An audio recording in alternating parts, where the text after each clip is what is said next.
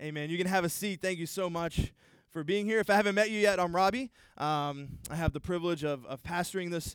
Uh, this new church here in Greenwood, and we're so glad that you're here to worship with us uh, this morning. We're so glad that you joined us. You could have been doing a lot of things, but you ended up in the movie theater. So, how about that? Um, believe it or not, Thanksgiving is upon us, right? This is the week of Thanksgiving. Now, I personally believe that Thanksgiving kind of gets uh, a little overshadowed, right? Like, some of its its former notoriety gets lost in translation. And here's here's what I mean by that. Thanksgiving has just been kind of mashed into this time period that we affectionately refer to as the holidays.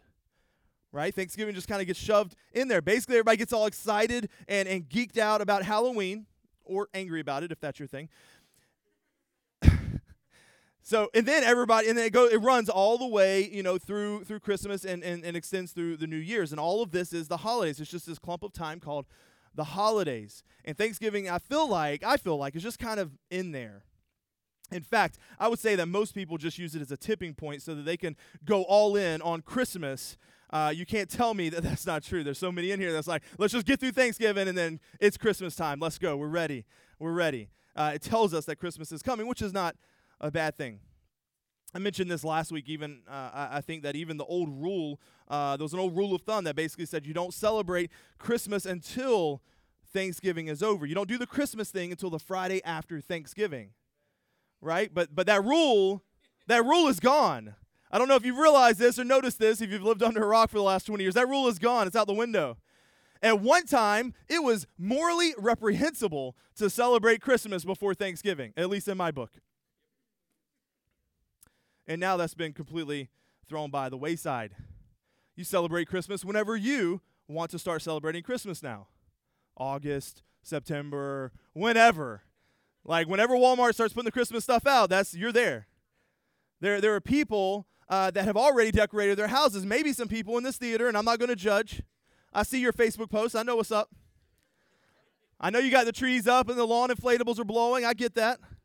Lights are already on the on the on the on the side of the house. Santa's already bowing down to Jesus in the front yards. Uh-oh. Did I say that? It's already happening. Now I'm not perfect in all this. I've already eaten a whole box of Christmas tree cakes. So I'm in it. What are you going to do?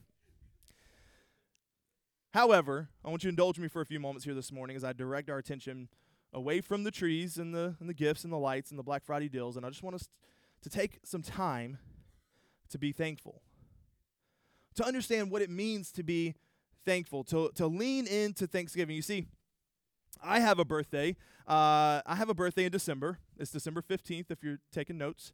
Uh, December 15th. Uh, shoe size 10 and a half, shirt size large, whatever. Whatever you want to write down. It's just, you, you do you, you know. Um, so uh, I have a birthday in December, only 10 days before Christmas. Sounds fun, right? Having your birthday in the midst of such an exciting season. So great. So fun. So awesome. Right, you can think of all these ideas, all these things you could do for your birthday. No, you would be wrong to assume that. Because my birthday is December 15th. I discovered while growing up that it was overshadowed by the bigger, better holiday that was to come Christmas. So instead of getting lot, a lot of gifts because it's the holidays and everybody's in the giving mood, I instead got this statement we didn't get you anything for your birthday, but we're going to get you something extra special for Christmas. As a kid, that did not sit well with me. Quantity is far better than quality when you're eight years old. Am I right? Like it's so much better. Maybe when you're 30 years old, I don't know. Like quantity is so much better than quality, and so I I would have rather two crappy gifts than and, and have something on my birthday than wait all the way until Christmas to get something, you know, just one thing. And let's face it, I had no idea if that Christmas gift was any better than the one you were going to get me if you had gotten me a birthday present. And so like I was working through all of these things. I'm not bitter about it, and I've gotten over it. Believe me. Um, but people of God hear me say this in my youthful, non Christian days, I was pretty ticked at baby Jesus and jolly old St. Nick for stealing some of my thunder. I'm past it now, I promise, but I want to make sure that we take some time to be thankful and that we don't allow the, the rush and the excitement of the holiday season to come to overshadow the holiday season that we're in right now. Hopefully we're doing this every day. Hopefully we're being thankful. We're constantly thankful for all that god's done but but on a day in a week designed to cause us to reflect and be thankful i don't want that moment to pass us by. So go ahead and turn to psalm 118 here this morning. We're going to be there all morning. If you don't have a bible that's okay. It's going to be on the screens behind me as well. The, the big screen. If you need help finding Psalm 118, it's in the very center of the Bible, more or less. Uh, as far as chapter count is concerned, it is actually the dead center of the Bible. The longest chapter of the Bible comes uh, right. Uh, it comes actually right after this chapter, Psalm 119. The shortest chapter of the Bible falls right before this chapter, which is Psalm 117, and there are exactly 594 chapters before Psalm 118 and 594 chapters after uh, Psalm 118. And when you add those two numbers together, uh, the chapters before and after Psalm 118, the sum is 1,118. And the verse at the very center of the Bible is Psalm 118. 8. It's almost as if some divine, all knowing being with a divine and perfect purpose planned out all of this and put all of this together. Um, who knows? Here we go. We know. Just kidding. Here we go. Uh, we're going to start in verse 1. We're going to read through this, and then we'll go back and sort of talk about sort of uh, the way we roll. Here we go. Uh, uh, starting in verse 1. Oh, give thanks to the Lord, for he is good, for his steadfast love endures forever. Let Israel say, his steadfast love endures forever. Let the house of Aaron say, his steadfast love endures forever. Let those who fear the Lord say, his steadfast love endures forever. Out of my distress, I called on the Lord, and the Lord answered me and set me free. The Lord is on my side. I will not fear. What can man do to me? The Lord is on my side as my helper. I shall look in triumph on those who hate me. It is better to take refuge in the Lord than to trust in man. It is better to take refuge in the Lord than to trust in princes. All nations surrounded me. In the name of the Lord, I cut them off. They surrounded me, surrounded me on every side. In the name of the Lord, I cut them off. They surrounded me like bees. They went on, uh, they went out like a, a, fire among thorns. And in the name of the Lord, I cut them off. I was being, uh, I pushed hard so that I was falling. I was pushed hard so that I was falling, but the Lord helped me. The Lord is my strength and my song. He has become my salvation. Let me interrupt this regularly scheduled message with some context here, and then we'll jump back into the second half. Psalm 118 uh, is, is part of a grouping of six psalms all right, 113 to, to 118, and it celebrates Israel's deliverance out of Egypt.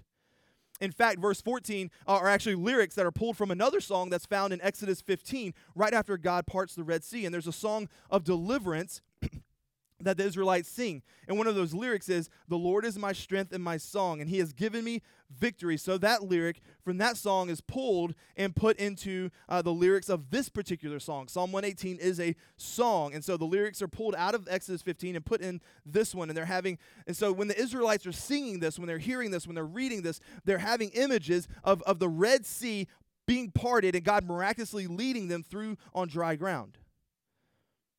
There were also three pilgrimages. It's also important to know. There were also three pilgrim pilgrimage feasts uh, celebrated by the Jewish people, and it meant that three times a year, Jewish uh, pilgrims from from all around the ancient world would make their journey to Jerusalem to worship God in the temple. And and and it was these words, this song, that they would sing as they were on the way. So we have our road trip songs like 99 Bottles of Beer on the Wall and John Jacob Jingleheimer Schmitz and, and like how that just gets stuck in our head and you're going to be singing that all day. So you're welcome. Um, this is the song that never ends. All right. Uh, well, their songs were slightly more spiritual, right? They're, they're on the road trip and they're having a pretty spiritual song. They're talking about God's steadfast love. They're talking about God's deliverance. They're talking about uh, how awesome God is. And they're, they're on this road trip. And, and, and so in Psalm 118, if you can imagine them singing it as they made their way to Jerusalem to celebrate the Passover, what an incredible uh, thing that would have been. And, and here's where it gets interesting, and this is just a little bit of background to give um, some, some appreciation for the significance of Psalm 118. The psalm was sung at, at Passover at the end of the songbook. So honestly, here's what's cool to think about. There is a strong likelihood that Jesus and his disciples, as they celebrated the Last Supper, sang this very song. Psalm 118. In fact, it could be argued that this might have been the last song that Jesus sang before the unfolding events of his betrayal, crucifixion, and resurrection. It's also interesting to me that, that as Jesus entered Jerusalem, his triumphal entry into the city, do you remember what the people said? They said, Blessed is he who comes in the name of the Lord. Well, guess what? Psalm 118, verse 24. We haven't gotten there yet, but but they were chanting that in that psalm that's that verse out of psalm 118 out of that song they were chanting that in reference to jesus coming as the messiah They were chanting Psalm 118. They were affirming that Jesus was the fulfillment of this particular song. So let's keep going. Verse 15. Glad songs of salvation are in the tents of the righteous. The right hand of the Lord does valiantly. The right hand of the Lord exalts. The right hand of the Lord does valiantly. We're going to skip ahead a bit because we don't have time to cover everything uh, that we've already read, much less the rest of the chapter. So we're going to actually skip ahead just a little bit toward the end and, and pick up in verse 24. This is the day that the Lord has made. Let us rejoice and be glad in it. I love that verse so much. Save us, we pray, O Lord. O Lord, we, we pray, give us success. Blessed is he who comes in the name of the Lord. We bless you from the house of the Lord. The Lord is God, and he has made his light to shine upon us. Bind the, the, the festal sacrifice with cords up to the horns of the altar. You are my God, and I will give thanks to you. You are my God, and I will extol you. Oh, give thanks to the Lord, for he is good, for his steadfast love endures forever. God, we pray that you would bless the reading of your word here this morning. That as we've entered into the scriptures, we open your word together, that you would uh, speak to us, that you would show us things that we couldn't see on our own, and that you will just sanctify my words and make them your own. We love you so much. In Jesus' name, amen. All right, so I don't know about you, but there are certain uh, commercial jingles that that maybe uh, some current, maybe some from the childhood that get stuck in our minds, right? And we can't get them out they just get get stuck in here and we walk around all day singing and humming these jingles and and we we remember these things. I don't know how we do it. I don't know why we do it. Uh, I mean, if if I'm being honest, I I, I have trouble remembering uh, getting all of my kids' birthdays straight. Like I know generally when they were born, and sometimes I get the dates kind of mixed up a little bit. And and and I and I, I, certainly don't remember any phone numbers. The only phone number I know is mine, and and and I, I know my wife's, but that's because hers is only a couple digits off from mine. Uh, and I, I, certainly I don't know my parents' phone numbers by heart, but for whatever reason, I know the phone number of George Sink injury lawyer, 999 9999. Right. You guys all know. How do, how do so many of us know that particular phone number? I don't get it. And the problem is, is it doesn't even stop there. For those who have been around for, uh, we're to date you a little bit, date, date us a little bit, 30 years or more, we know how to spell relief. R O L A D. Yes, Rolaids. We know how to, that was a, a jingle. Uh, what's the best part of waking up? Folgers in your cup. This is pathetic. We're all crazy. Uh, and my baloney has a first name. Yes. You know, here's advertisers and marketers are genius at creating little cute sayings with jingles, and, and they get them embedded into our consciousness. And unfortunately, they just, I, I think they just waste like hard drive space for me. And I'd rather get rid of them so I can bring something else in break me off a piece of that? Yeah. Some Office fans in here. There you go. I thought of that as I was reading this psalm because this is one of the most repetitive psalms and, and, and one of the more re- repetitious chapters in, in all of the Bible. His steadfast love endures forever, five times. The Lord is on my side, two times. It's better to take refuge in the Lord, two times. In the name of the Lord, three times. The right hand of the Lord, three times. You are my God two times. Give thanks to the Lord three times. Why would all this repetition be in this psalm? I think it's because it is the simple things that we need to remember. It's the simple things. It's these simple, profound truths. Listen, I don't know. I probably probably shouldn't even say this, but I don't think you really need to learn a whole lot more. The reality is, is we are all educated way beyond the level of our obedience already. I'm going to say that again for the people in the cheap seats. The reality is is we are educated far beyond the level of our obedience. So so let's keep learning and keep growing, but the truth is, is I think it's about getting a few fundamental truths about God's nature, who he is and and his good promises in scripture and then and then cling on to those things. That they eventually get into your mind and they get into your heart and, and, and eventually they get into your your spirit and they become the lens by which we view all of existence. I want to look at a few of those repetitions here this morning.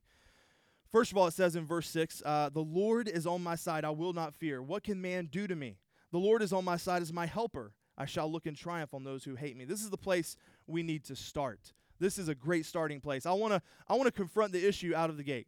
I think a lot of us grew up in an environment, a well meaning church environment, mind you, uh, which unfortunately didn't draw a clear distinction between Christianity and moralism.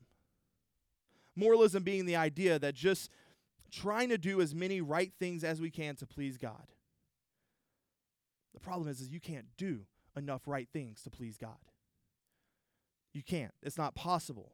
There's only one thing that pleases the justice of God, and it was the sacrifice of the sinless Son, Jesus Christ, on the cross. That's the only thing that pleases the Father. It was his sacrifice that puts us in right standing with God. It is not something we deserve, and that's why it's called grace. It's an unmerited favor of God. That's what grace is. We don't deserve it, but God freely offers it to us. But I think that this performance based spirituality or, or righteousness, this idea of having to perform for God, really then just sets the table that is all about measuring what you are doing. And that is such a dangerous, slippery slope. Because what happens is you develop this perspective of God that He's waiting, He's waiting for you to maybe just slip up. Right? He's just waiting for you to, to mess up. He's waiting for you to do something wrong. And when you do, He's going to pounce on you. In a sense, and we would probably never say this, but many of us live as if we think God is actually against us. Hear me right now. This is probably for somebody in this room. That is not true. It is not true. Look at your neighbor and make sure they know it's not true. Somebody shout to your neighbor, it's not true. But let me take this a step further. Let me take this a step further. Because, I, again, I don't think many of us would say that God is against me. But some people, some people in here might not realize and believe that God is completely for us. I'll kind of say it the other way. I won't say God's against me, but maybe God's not completely for me. There's doubt. Maybe God's withholding. Maybe God's intentions for us is not always good all the time. I'm convinced that if God could reveal to us, to, to all of us, if He could reveal to all of us the very nature of His character, we would see beyond the shadow of a doubt that the Lord is on my side. The Lord is on my side. I need to hear you agree with me, church, because I believe that the Lord is on our side. He is. Scripture says it. It's right here in black and white. It's in the it's in the text. He is on our side. If God is for us, who can be against us? We just read that in Romans 8 a few weeks ago. The idea, this idea is a thread that runs throughout all scripture and is repeated twice here. The Lord is on my side. I think we have to believe, we have to trust. Psalm 84 is actually another one of my favorites. We're not going to cover anything. I just want to read. It says, uh, No good thing does he withhold from those who walk uprightly if you haven't memorized that psalm already, you gotta you gotta jump on it. You gotta memorize. It. You gotta get it in your heart. You gotta get it in your spirit. It needs to be a lens through which you view your life. No good thing does He withhold from those who walk uprightly. Everyone in this theater today, you would probably agree with the the statement that God hates sin, right? He does. But do you know what I think God hates more than sin? Something that that that just kills the heart of God is when we refuse to receive his grace that takes care of the sin problem. That's what God hates. That's what breaks his heart. When we refuse to receive what he has clearly offered to us and what he wants to do for us. Until we settle that score, our spiritual growth will always be stunted. We'll never get there until we settle the fact that God wants to bless you beyond your ability to be blessed, beyond what you can ask or imagine. So, what we need to do then, by obedience, is to position ourselves to receive this blessing. The Lord is on my side. You got to tell yourself, the Lord is on my side. You got to believe and trust that the Lord is on my side. And not just my side, but your side. Verse 10, let's keep going. All nations surrounded me. In the name of the Lord, I cut them off. They surrounded me, surrounded me on every side. In the name of the Lord, I cut them off. They surrounded me like bees. They went out like a fire among thorns, and in the name of the Lord I cut them off. Three times the psalmist invokes the authority of God when he says, In the name of the Lord I cut them off. He also references this idea of being surrounded.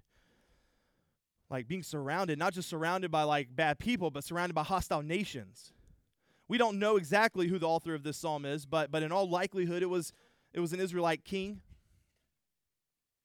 and obviously, speaking of a battle scenario here, you know, it reminds me of one of my favorite stories coming out of World War II. You know, I got to throw some history in here.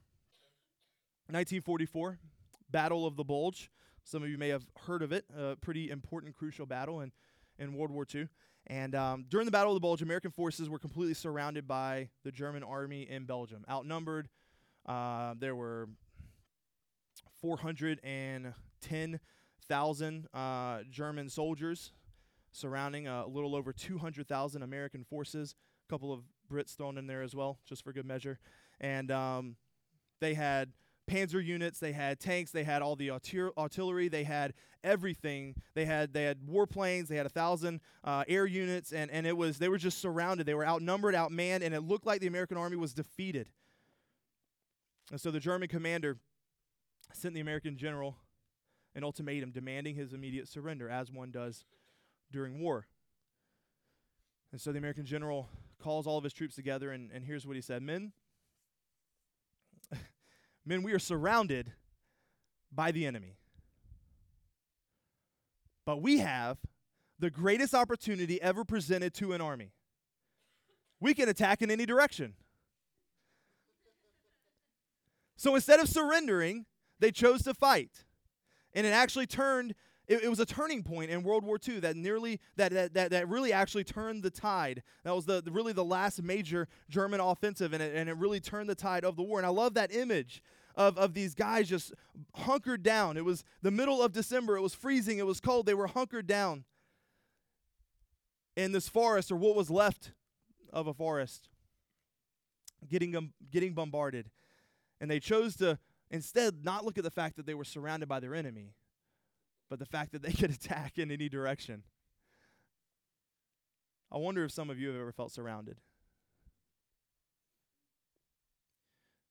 If you're in debt and your finances are a source of stress, doesn't it kind of feel like you're surrounded by debt? Like, like you can't get out? I think sometimes we make a mistake, and instead of moving forward, it, it really feels like we're surrounded by regret. And it's so hard to know how to get out of that. Or we make some mistake, and, and guilt, this idea of guilt surrounds us. Or as we think about our future, we're surrounded by, by anxiety. All of us have, have probably been there. And I might submit that, that it might even be preferable to be surrounded by an actual army with sharp objects intending to kill you than maybe some of the, the feelings of being surrounded that, that maybe you're feeling or have felt. But let's put this in perspective because we're talking about a life and death scenario here. But what I, I, I love is the way this king and the, the psalmist, whoever wrote this psalm, draws on the authority of the Lord pulls on the authority of the Lord in the name of the Lord. If we underestimate anything, I think it's the authority that is ours by virtue of the fact that we are in right relationship with Jesus Christ. There's an authority there. We totally underestimate the authority that is ours. Because of that, and because we are control freaks, we assume all we, we assume uh, all of the stress and all of the anxiety because we feel like we have to take care of it ourselves. But the truth is, we don't. We, we, we don't have to do that. We, we really, the Bible says that God fights our battles for us. If we are walking in obedience, we are in right relationship with Him. The Bible tells me that God goes before me and He prepares the way for me. And it's in His authority that He can open doors that seem to be locked. It's in his authority that he can that that we can unleash miracles in our lives that, that we have no idea how they happened. It's in the authority of God that we will take, uh, that, that He'll take us places and help us to do things that we have no right going and, and no right doing. But the authority of God will take you to those places if you learn to not walk in your own strength and wisdom, but learn to allow the authority of God to flow through you.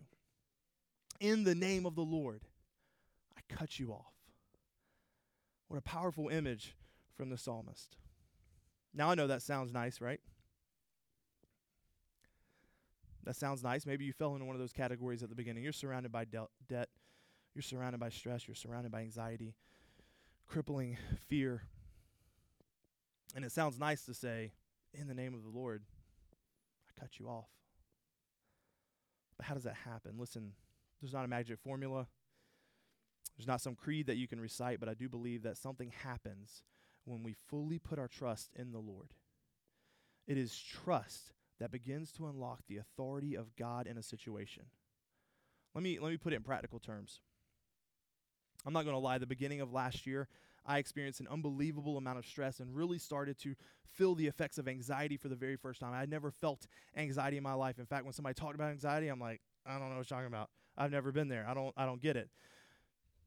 But last year I kind of felt a li- I felt a lot of that for the very first time. Praise God for the guidance and direction that led uh, Jen and I to, to staying in Greenwood and starting Legacy City Church.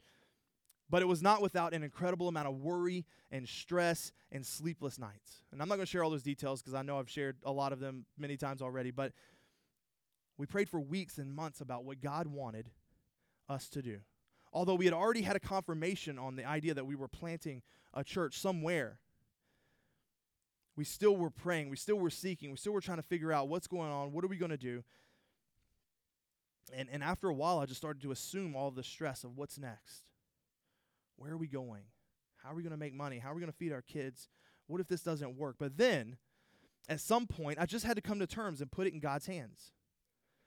And it's beautiful, church. I began to experience the peace of God that transcends all understanding and began to guard my heart and my mind in Christ Jesus. And once that happened, I was able to lean into church planting because I had a peace about God's direction for my life. And when that happened, we started meeting together with four other people, and we, we met together and we prayed, and we just spent several nights and, and, and over a couple of weeks just praying about what it looks like to, to plant a church and what it would look like to plant even here in Greenwood. And, and, and listen, there's a difference between just praying and there, there's a place for a conversation with God, but there's also a place to intercede in authority that is rightfully ours in accordance with the will of God.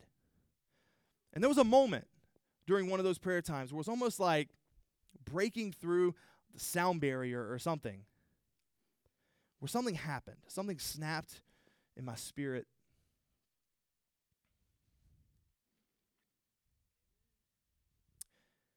And I began praying past tense, thanking God for things that he's already done that has not yet actually happened in this current reality. I started believing God for the things that were to come and looking beyond my current situation and circumstances.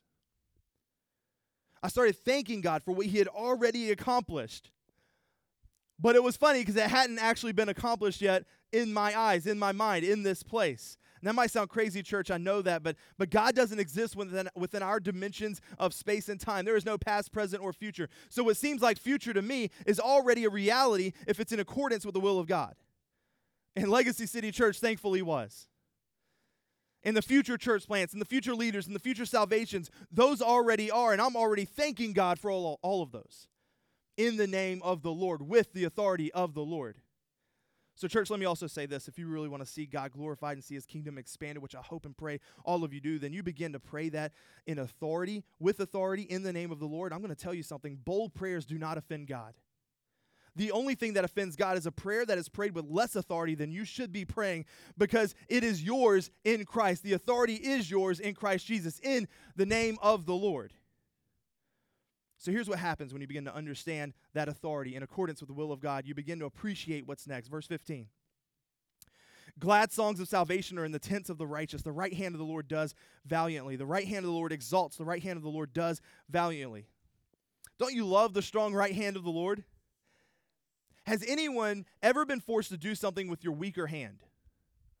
Like I'm I'm right-handed. I'm useless with this hand. I'm useless with my left hand. Maybe you broke your arm and you had to write with your non-dominant hand. Anybody ever been there? That's rough, right? You, almost like you feel like you're going back to kindergarten trying to like learn how to hold like you're yeah, this is how I hold my why does this not look right? And you're trying to maybe you had a sprain or a blister and you had to open a jar with your uh, dominant and that makes you feel guys emasculated like I can't I can't get it. I'm holding it here and trying to You got to use your weaker hand sometimes. And so I was thinking about that because, because your weaker hand is not equal to the task that's in front of you, right? You've got a jar to open. You've got a, a paper to write. Your weaker hand is not equal to the task that's in front of you. And I was, I was thinking about that. The, the Hebrew word references the right hand or the strong hand, if you will. That's funny, though, isn't it? I mean, it's not like God has a weakness. I would consider God ambidextrous. I think he can do that. Tonight, when you go to bed, try brushing your teeth with your weak hand. I did that this morning. I felt weird.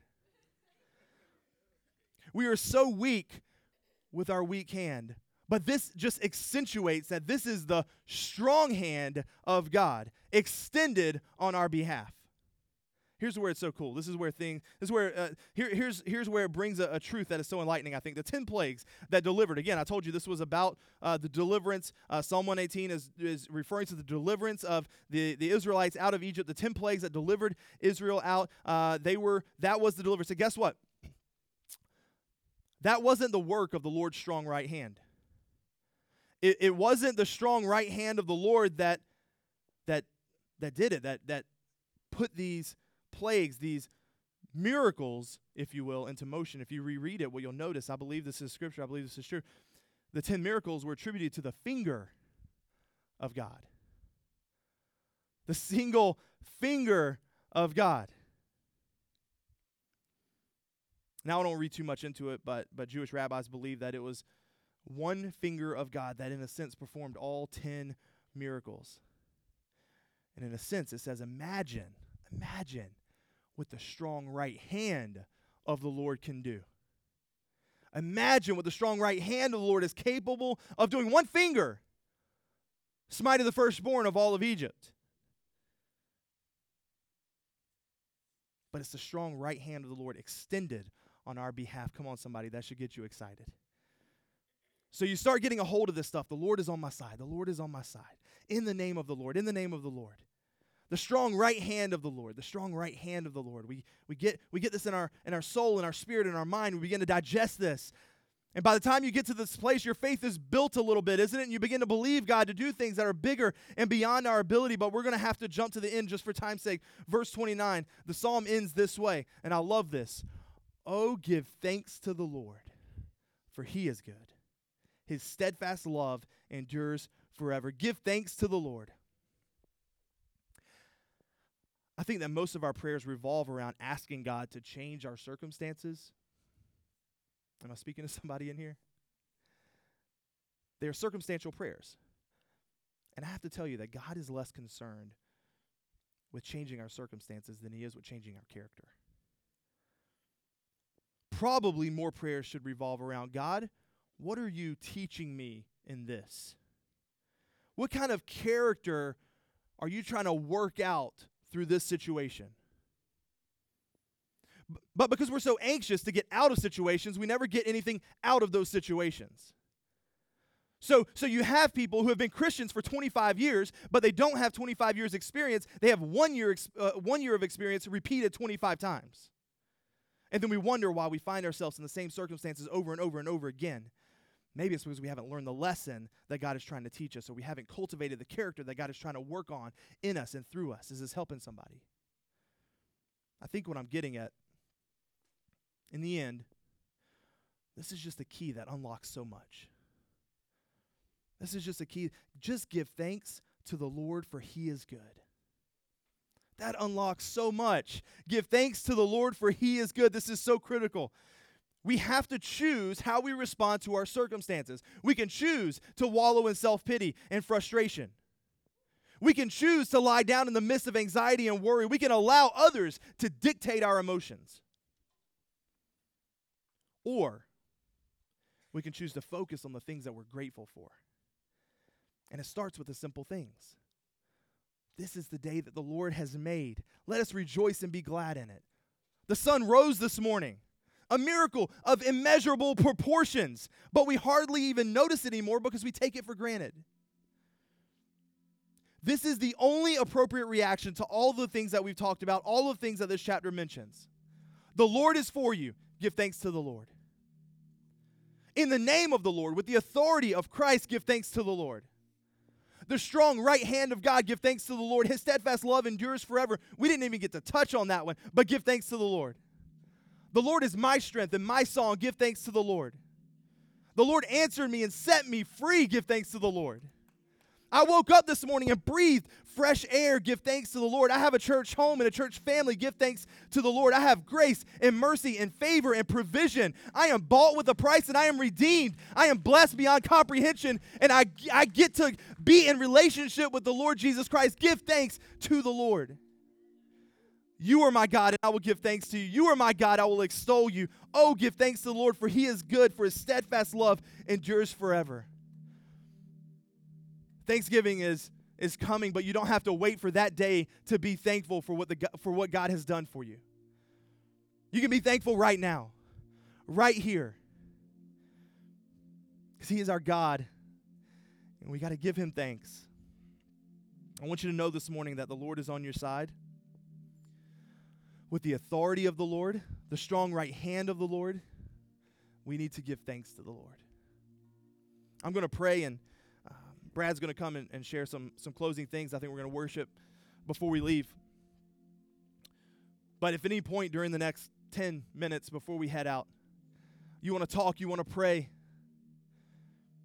I'll be down in the, the middle area. I'd love to talk with you. I'd love to pray with you. I'd love to cry with you. Maybe you don't know who the Lord is today. Maybe I'm talking about this stuff and I'm talking about the Lord and you never heard, uh, you've heard about God, you've heard about Jesus, but, but you don't actually know these things I'm talking about. This love of God eludes you, it escapes you. You're not sure what that really means. And if I said the words relationship with Christ, that sounds foreign. Maybe that's you in here and you just have some questions.